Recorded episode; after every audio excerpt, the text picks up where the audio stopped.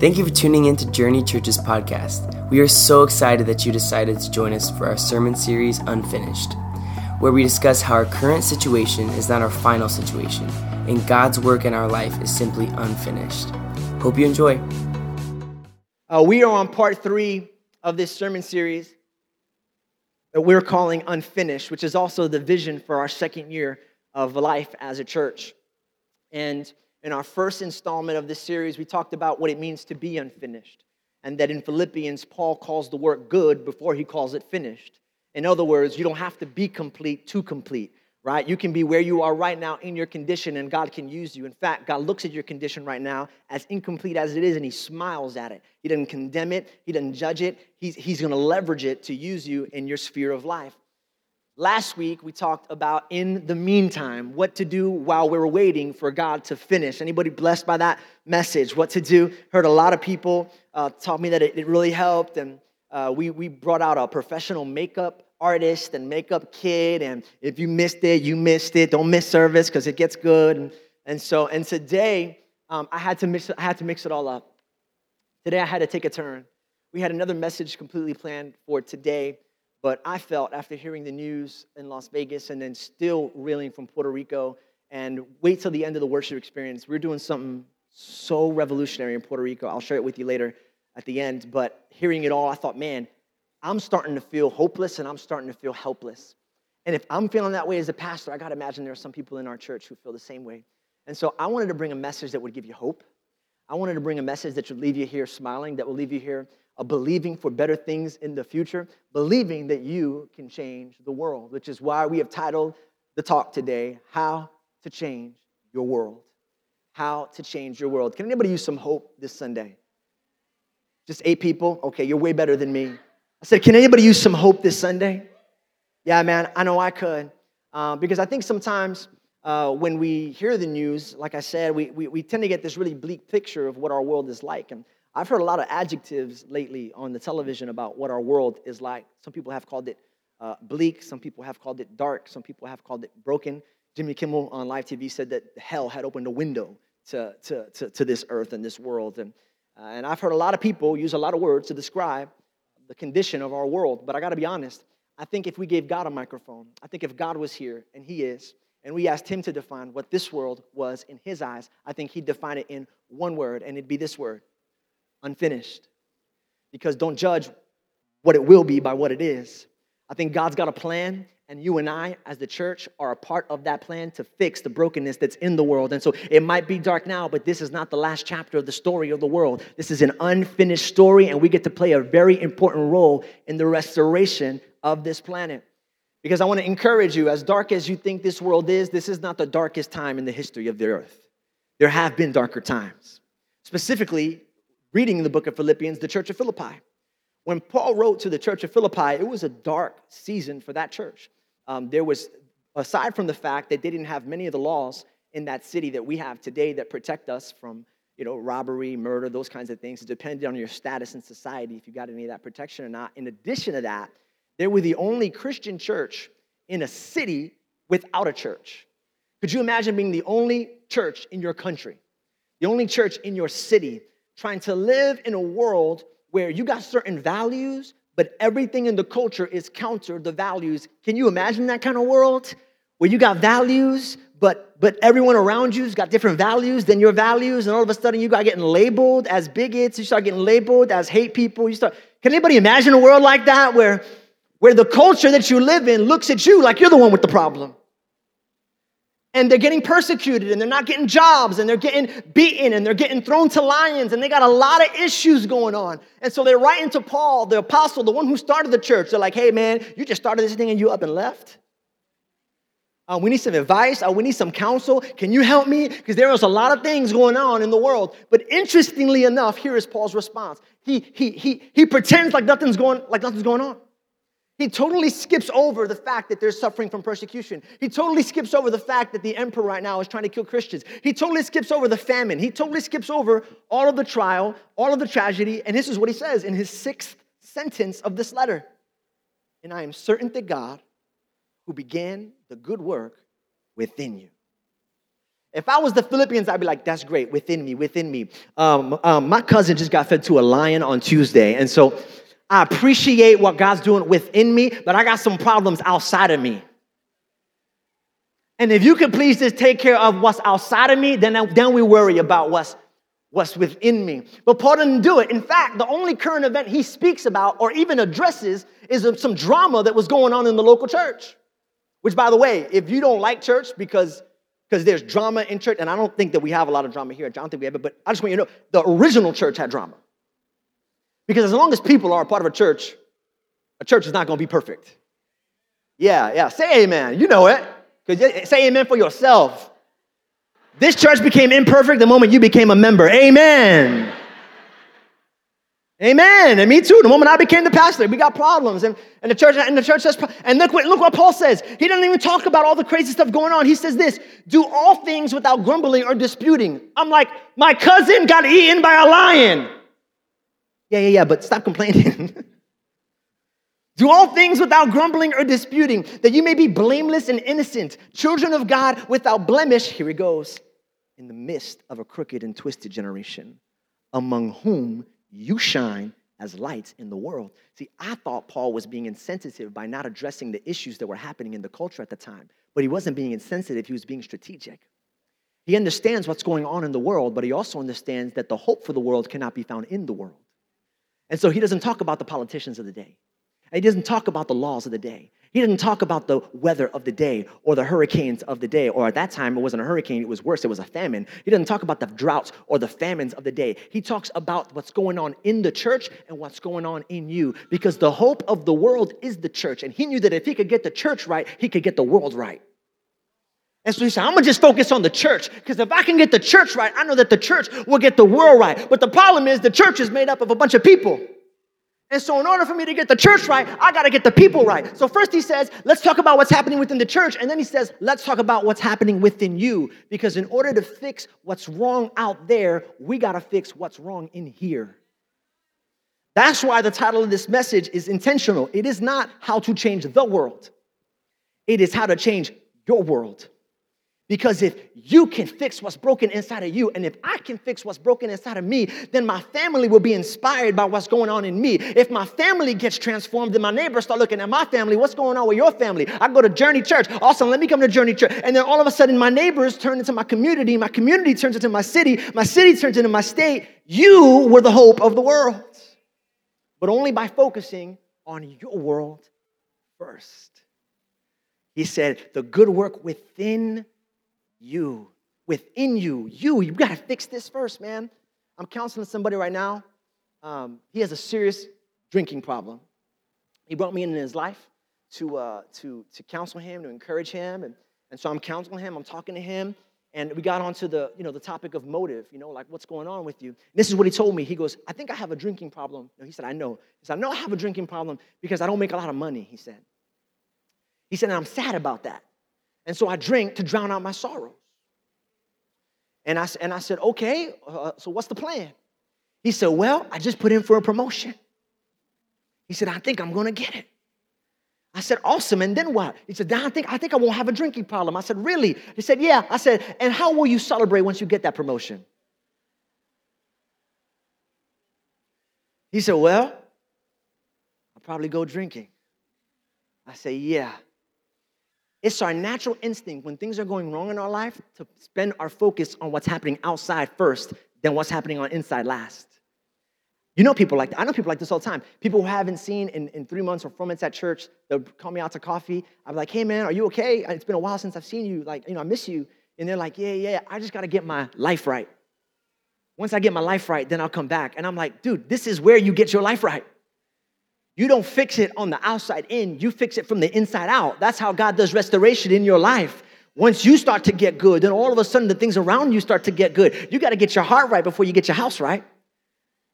And so, and so, and so that's what we're working on. So that's what I want to help you with today. I'm going to teach you how to change your world by telling you three things that you can change right now, that you have the power to change. And here's my honest belief. If you can change these things, these three things right now in you, you are going to change your family, you're going to change your relationships, you're going to change your home, you're going to change your neighbor's home, your community, you're going to change the world. I know that sounds like a big statement, but it's the, it's the, it's the honest to God truth. It was the plan. Hey, this whole thing called Christianity started with one man, then to 12, then to 72, then to 120 in an upper room, then to 3,000 outside of that room, to the, to the millions of people who are around the world right now on this day, Sunday morning, lifting up their hands and worshiping God. I know you feel insignificant, but I want you to know you are the hope of the world. And if you can change your world, not just your geography, your relationships, not just your geography, but your, your, your, your family, if you can change your world, we will all change the world. And so here's the things that you need to change. Ready? And I, me too. And the first thing we all need to change is we need to change your prayers. Change your prayers. The moment a tragedy happens, social media feed everywhere, right? Pray for blank. As soon as something goes down, pray for blank, pray for blank, pray for blank. And let me tell you, that's a good, that's a good post. You should post that. We posted that. Pray for blank. That prayer is good, but when you finish praying that prayer, can I introduce you to a better prayer? Here's a better prayer. And I learned it. I wish I could say I learned this years ago because that would make me seem real mature as your pastor, and you could trust me better knowing that I'm, you know, years advanced into this thing called Christianity. But the honest to God truth is, I learned this a month ago, and it has it is just flipped my prayer life upside down. I think if you catch it, the revelation of it, it'll flip your prayer life upside down too. I have a neighbor. His name is John. I've shared, I've shared his story with you guys before. Well, his wife passed away um, about a month and a half ago, almost two months ago. And John doesn't go to church. John, John doesn't believe in, in, in, really in God or Jesus. Or, and, and I began to pray for John when his wife passed. Um, and I said, you know, Lord, would you just help John? Hashtag pray for John. We put it on social media. Pray for, pray for our neighbor. His wife passed. Pray, pray for him that you, would, that you would soften his heart. Pray for him that he would understand who you are. Pray for him that, you would, that he would have a revelation of God's love.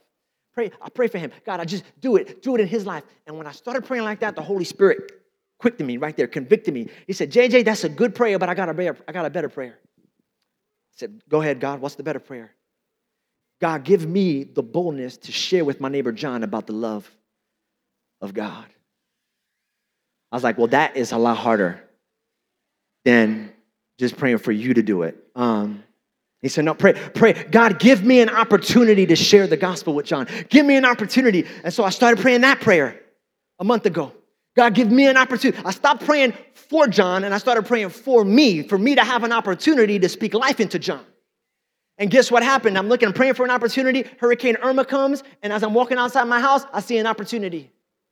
His backyard is wrecked. Trees all over the place. He's got a big backyard. He's got a ton of trees. We actually went there for Love Day with our church. We had four people cleaning his yard. And I'm over there, and Liz is like, You should go help him.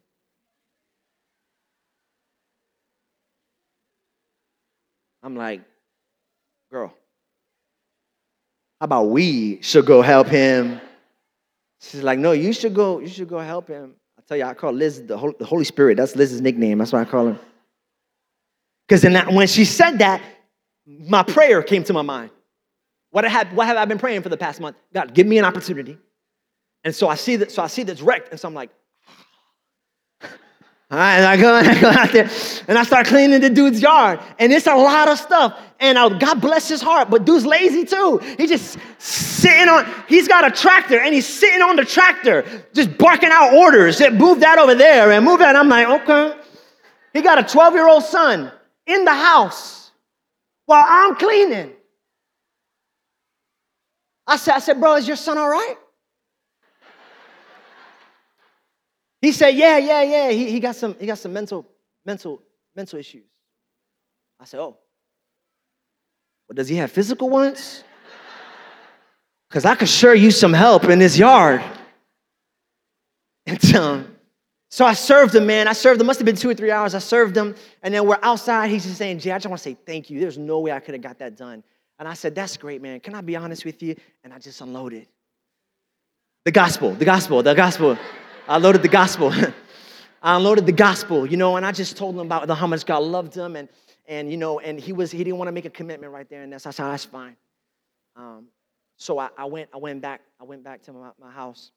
Um, and then a week later, I got a text. And, and the text message said, and I guess he had found our podcast somehow. The text message was a direct quote from the first message that I ever preached in this church. which was a message of salvation. And the theme was it doesn't matter where you are, it matters where you're going and knowing where you are. And he quoted me the exact verse and he said, Thank you. It's ministered to my life. That would be the last text I ever got from John. Four days later, he passed away. And there could be a lot of guessing and a lot of speculation, but I'm going to tell you what I choose to believe. I choose to believe that when he heard that message and he heard the last 30 seconds of that message that said, and if you know where you are today, if you need Jesus Christ in your life, I want you to lift your hand on the count of three and accept Jesus Christ. And I believe that he made that prayer before the ambulance came and took him. And ever since that day, my prayers have changed. I used to pray, God, bring people to Journey Church. Now I pray, God, give me the boldness to invite people. I used to pray, God, send leaders to Journey Church. God said, I got a prayer, I got a better prayer. Help me be a leader who builds leaders.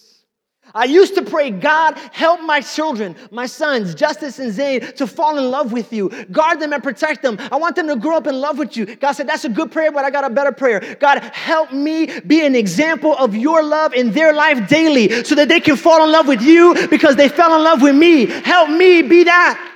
Help me be that. I wonder what prayers are you praying right now that God is asking you to turn inside? God, help me with my kids. They're crazy. I raised them up in church, but now they're not in church. Help me out, God. I need your help. Maybe God's saying, flip it inside. Maybe it's God, give me the patience and the wisdom to bring them back home when the time is right. Give me the right timing to be able to share the gospel with them. Maybe the prayer you're praying is, God, give me finances. I need money. I'm broke.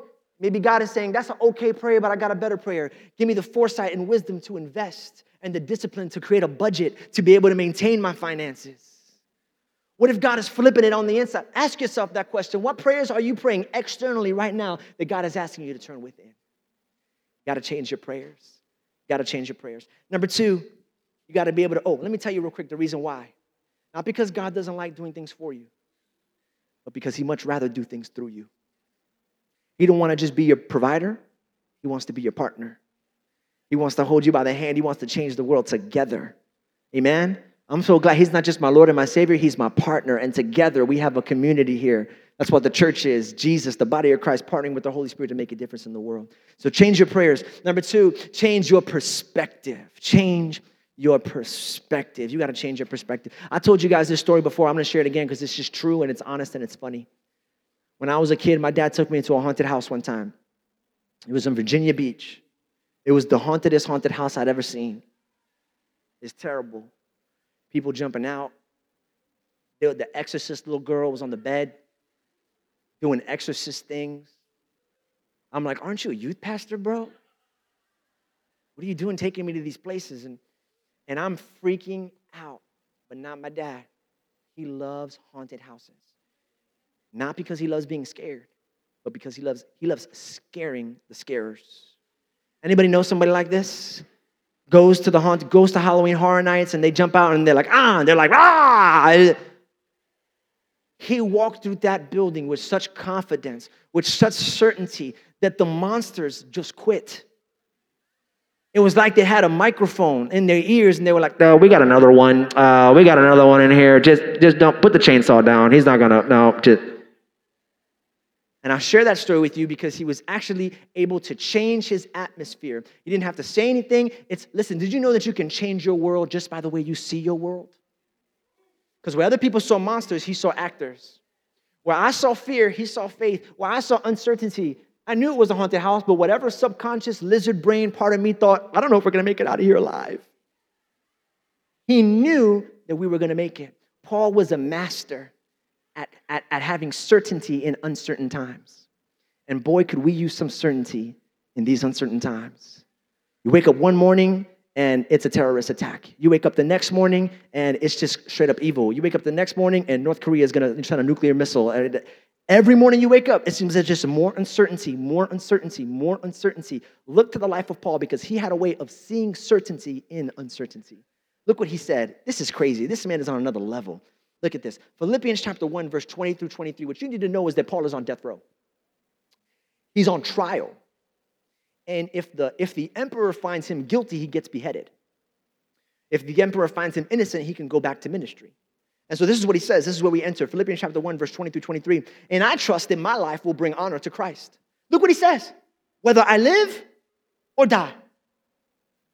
In other words, my, really, it's out of my hands. I don't know what the judgment of the emperor is going to be. It's out of my control. So he says, he says, he says, I trust, I trust, I trust. Come on, somebody, I trust. I trust in my life will bring honor to Christ, whether I live or die. For to me, living means living for Christ, and dying is even better. But if I live, I can do more fruitful work for Christ. I can start more churches. I can write more books. So I don't really know which is better. I'm torn between two desires. A part of me wants me to get beheaded so I can just go to heaven and this thing just be over. Because this is hard work. But the other part of me wants to stay and help you guys grow as believers. I don't know. Do I want to go or do I want to stay? They're both so good options. do I want to live or do I want to die? I don't know. Eeny, meeny, miny, mo. Catch a tiger by the toe. Plant a church, get my head cut off. Either way, I win. How is it possible to have certainty in uncertain times. I think Paul understood uh, something I'd like to teach you right now. Paul understood the three levels of control. If you're taking notes, this is why you get those little worship guides when you come in, so you can write down all the smart stuff that I say, okay? And so I want you to write three levels of control, okay? There is what's, what's in control, okay, or what you're in control of, that's better. What you're in control of, Okay? There is what's out of your control.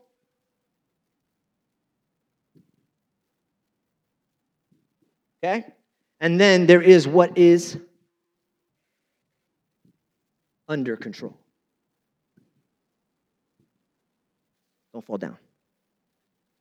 Awesome. There is what's in your control, what's out of your control, and what's under control. A lot of times, this level of control steals our joy, steals our peace, steals our hope, steals our faith, makes us anxious, makes us doubt. Because there's so much of life that is out of control. I knew somebody who, 40 something years old, ran marathons, healthy as a fox, died of a heart attack one day, out of the blue. Your health is out of your control as much as you'd like to think that if you eat oatmeal every morning and you jog, like it's, I, I don't want to freak you out. It's just out of your control, right? A lot of what life happens is, is out of your control. And so Paul is looking at out of your control and he's saying, Man, I don't know if I'm gonna live or die. This is out of my control. I don't know what's gonna happen to me tomorrow. I don't know what's gonna happen next week, but this doesn't freak me out. Because even though I know what is out of my control, I also know that what is out of my control, see, this is others. This is others. This is uh, oh, evil. Uh, this is all the bad things in life, all the people that are trying to hurt you, all the things that can happen. This is your tax returns because nobody has no idea how that works. Okay, one year you get $1,000, the next year you're in jail, all right? It's just crazy. Other evil tax, evil tax return. it's out of your control. It seems like it. These are all the things that are out of your control. Here's what Paul's saying. I don't, it doesn't bother me because I understand what's out of control, but I also understand that what is out of my control is under God's control. And that's perspective. Because when you understand that what is out of your control is still under God's control, it frees you to focus on what is in your control. And now you can be successful. Now you can be happy. Now you can make the most of your life instead of living till you're 80 and then being happy that you made it at 80. You get to 80 and you're like, I did it. I didn't get blown up, didn't get shot, no car accidents. I did it. I made it. I did nothing. And that be the pride of your life. But if you let go of what is out of control, understanding that it is under God's control, you can look at what's around you and say, I'm not gonna be afraid. I'm gonna walk through this haunted house because I know how this thing ends, and I'm gonna make the most of my life. I'm gonna make the most of my moments. I'm gonna make the most of my gifts. I'm gonna make the most of my talents. You know what Paul did when he realized that what was out of control was out of his control, but still under God's control? He started looking around and he said, What is under my control? What is under my control? Okay, okay. Hey, you got a pen? Hey, jailer, you got a pen? Yeah, why? I don't know. I got the urge to write two thirds of the New Testament. from a jail cell. Come on, he was able to change the world with this Bible right here because he wasn't worried about what was out of his control. He looked what was in his hands and he said, I can control this. So I'm going to use the things I can control to change what I can't control because I know who is under control.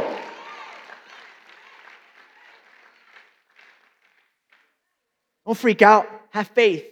Know that God has got your back. Man, you can take this out, Josue. Thank you for your, for your help. We got awesome stage hands. Here's the last one. I'll ask the worship team to come up as we close. Turn your Bible to Philippians chapter 2, verses 3 through 8.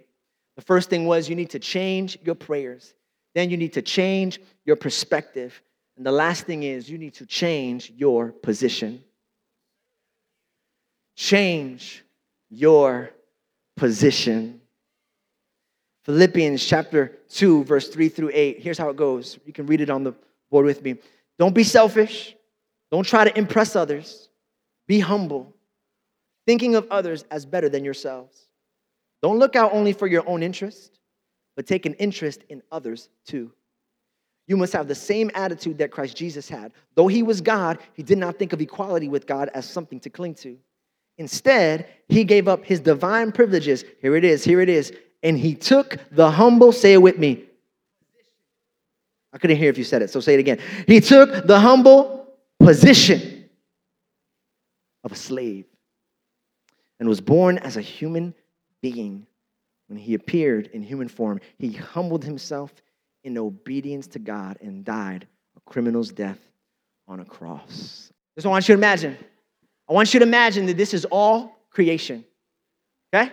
Creation. This is creation okay? Jesus came to change creation and shape creation. You have to understand something about Jesus. The Bible says that Jesus was the firstborn of creation. So that means that his rightful place in creation is where? Because he's the firstborn. Literally, John 1 1 says, In the beginning was the Word, and the Word was with God, and the Word was God, and everything that was created was created through the Word. Create, he was the firstborn of creation. He should be here. But when he comes to change the world, he doesn't come in this position. He comes. Oh no, I didn't need you here. I meant the drums to play some music.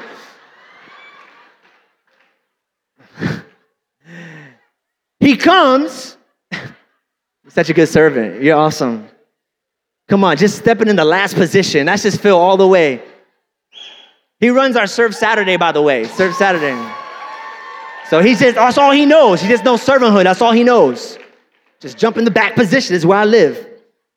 And so when Jesus came to change the world, though, he didn't come in the first position.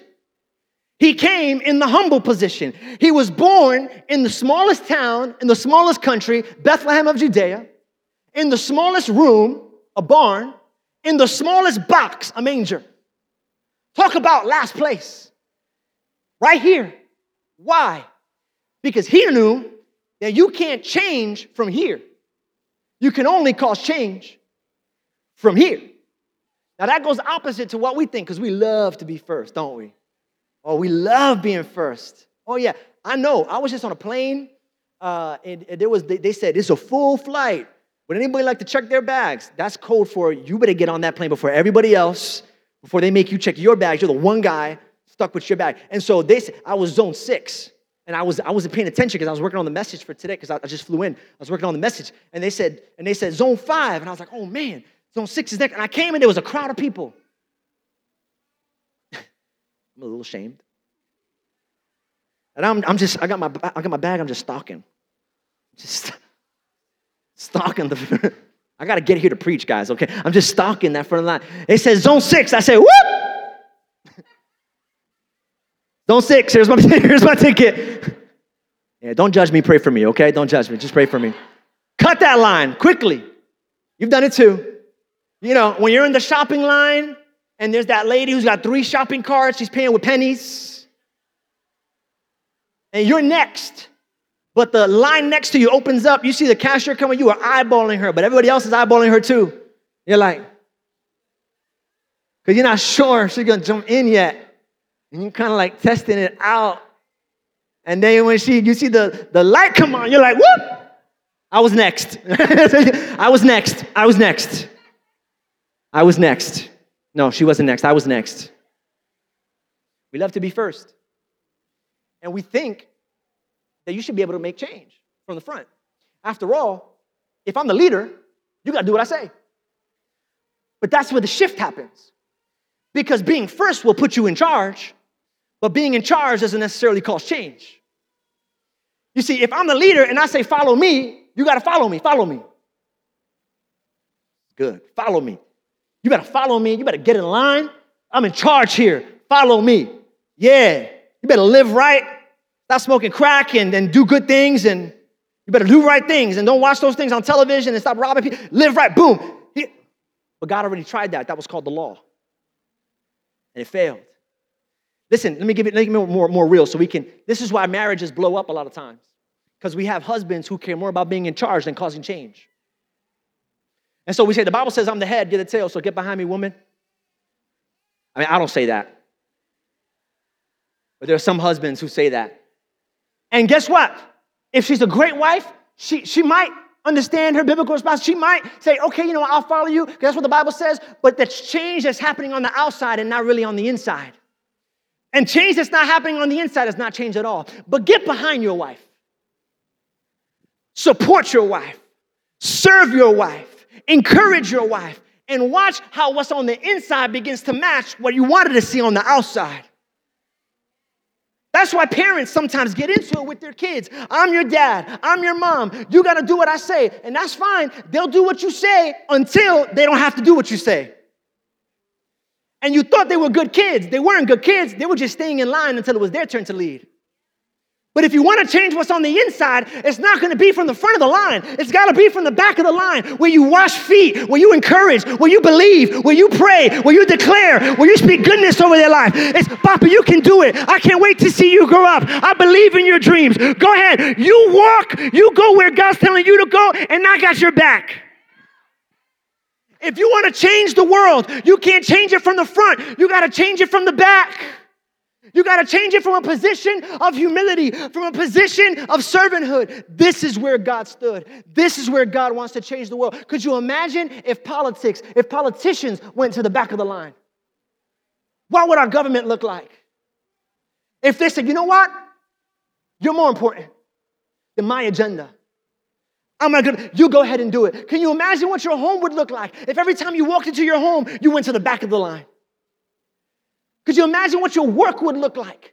If every time you stepped into your office space, you didn't walk in there with a spirit of entitlement, but instead you walked in with a spirit of gratitude. And you went to the back of the line saying, I'm here to serve my job. I'm not just here to get a paycheck. I'm here to make sure everyone else succeeds. I'm here to make sure everyone else wins. That's how you change the world. Would you stand on your feet? To thank you guys. Give it up for our helpers here. Come on, stand up. I want to pray with you today. Here's what I'm asking for. I'm asking for a commitment. You don't have to make it, but I'm asking for a commitment. I'm asking for a commitment. To go to last place voluntarily, to go to last place in your office, to go to last place in your marriage, to go to last place with your kids to go to last place, you know, on the, on the, on the basketball court with your friends, to, to go to last place with your neighbors. So I, I'm challenging you to go to last place. Are you ready? On the Starbucks line. I dare you. You see somebody running late for work, they're like, oh man, I just, because you know how we usually are. I'm late for work too. Should have got here early, like the rest of us dare you to go to last place. Let's say, stupid Pastor JJ. Hey, you look like you're in a rush. Go ahead, go ahead, go ahead, go ahead. I got you. Not you, but her. She looks like she's in a rush. You could go. I do gotta go to work too. So I challenge you to look for opportunities to change your position. Because if you can change your world, what is your world? Your world is everywhere you go. Your world is every person you meet.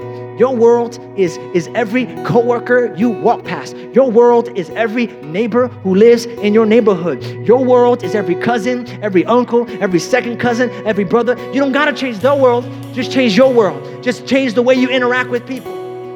Change the prayers you pray. Change what you see. Every head bowed and every eye closed. Here's your opportunity. If you're in this room today and you wanna make a commitment to get in last place, when I say three, I want you to shoot your hand. Let's, I, I hope, I'm not, gonna, I'm not gonna force anybody because I don't want you to do it if you don't mean it. But I just think we could change Winter Park if we all left here in last place. If that's you and you wanna make a commitment to be in last place, when I say the three, raise your hand. One, two, three. Come on, shoot it up, shoot it up. If that's you. Don't, if you don't want to, if you don't mean to, okay. Amen. Hey, with your hand lifted up, I want you to pray this prayer with me, all right? Want you to pray this prayer because hands lifted up means signs of surrender. So this is what you're doing when your hands lifted up. You're saying, I give up my place.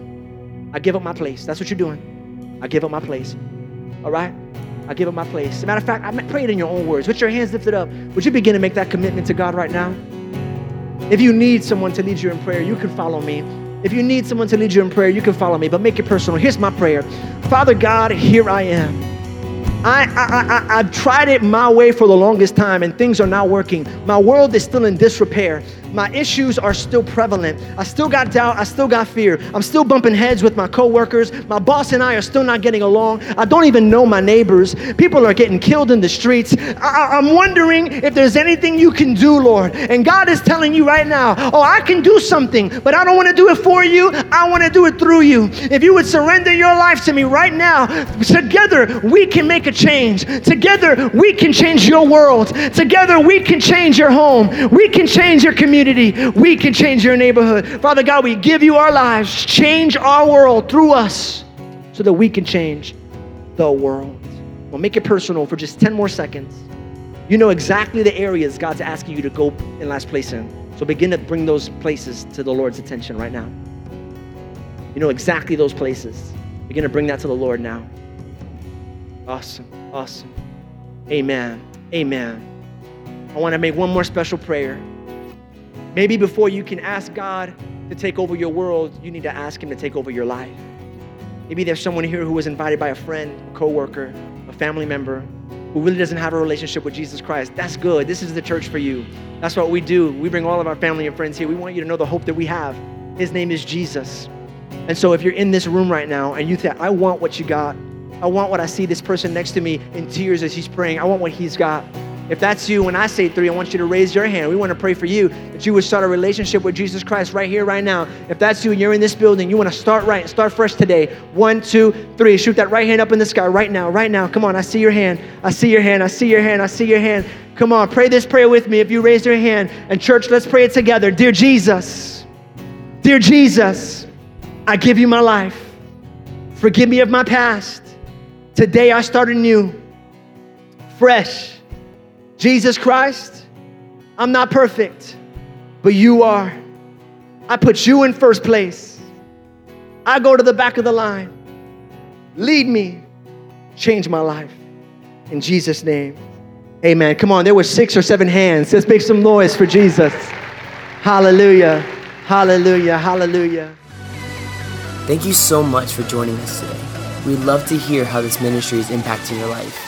If you have any prayer requests or would like to share your testimony, please email us at amen at journeyorl.com. Our team will be there ready to celebrate and pray with you. If God is using this ministry to bless you in any way, you can help us spread the word by making an investment today.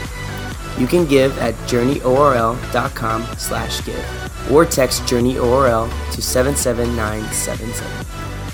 We hope you'll join us again. Have a blessed week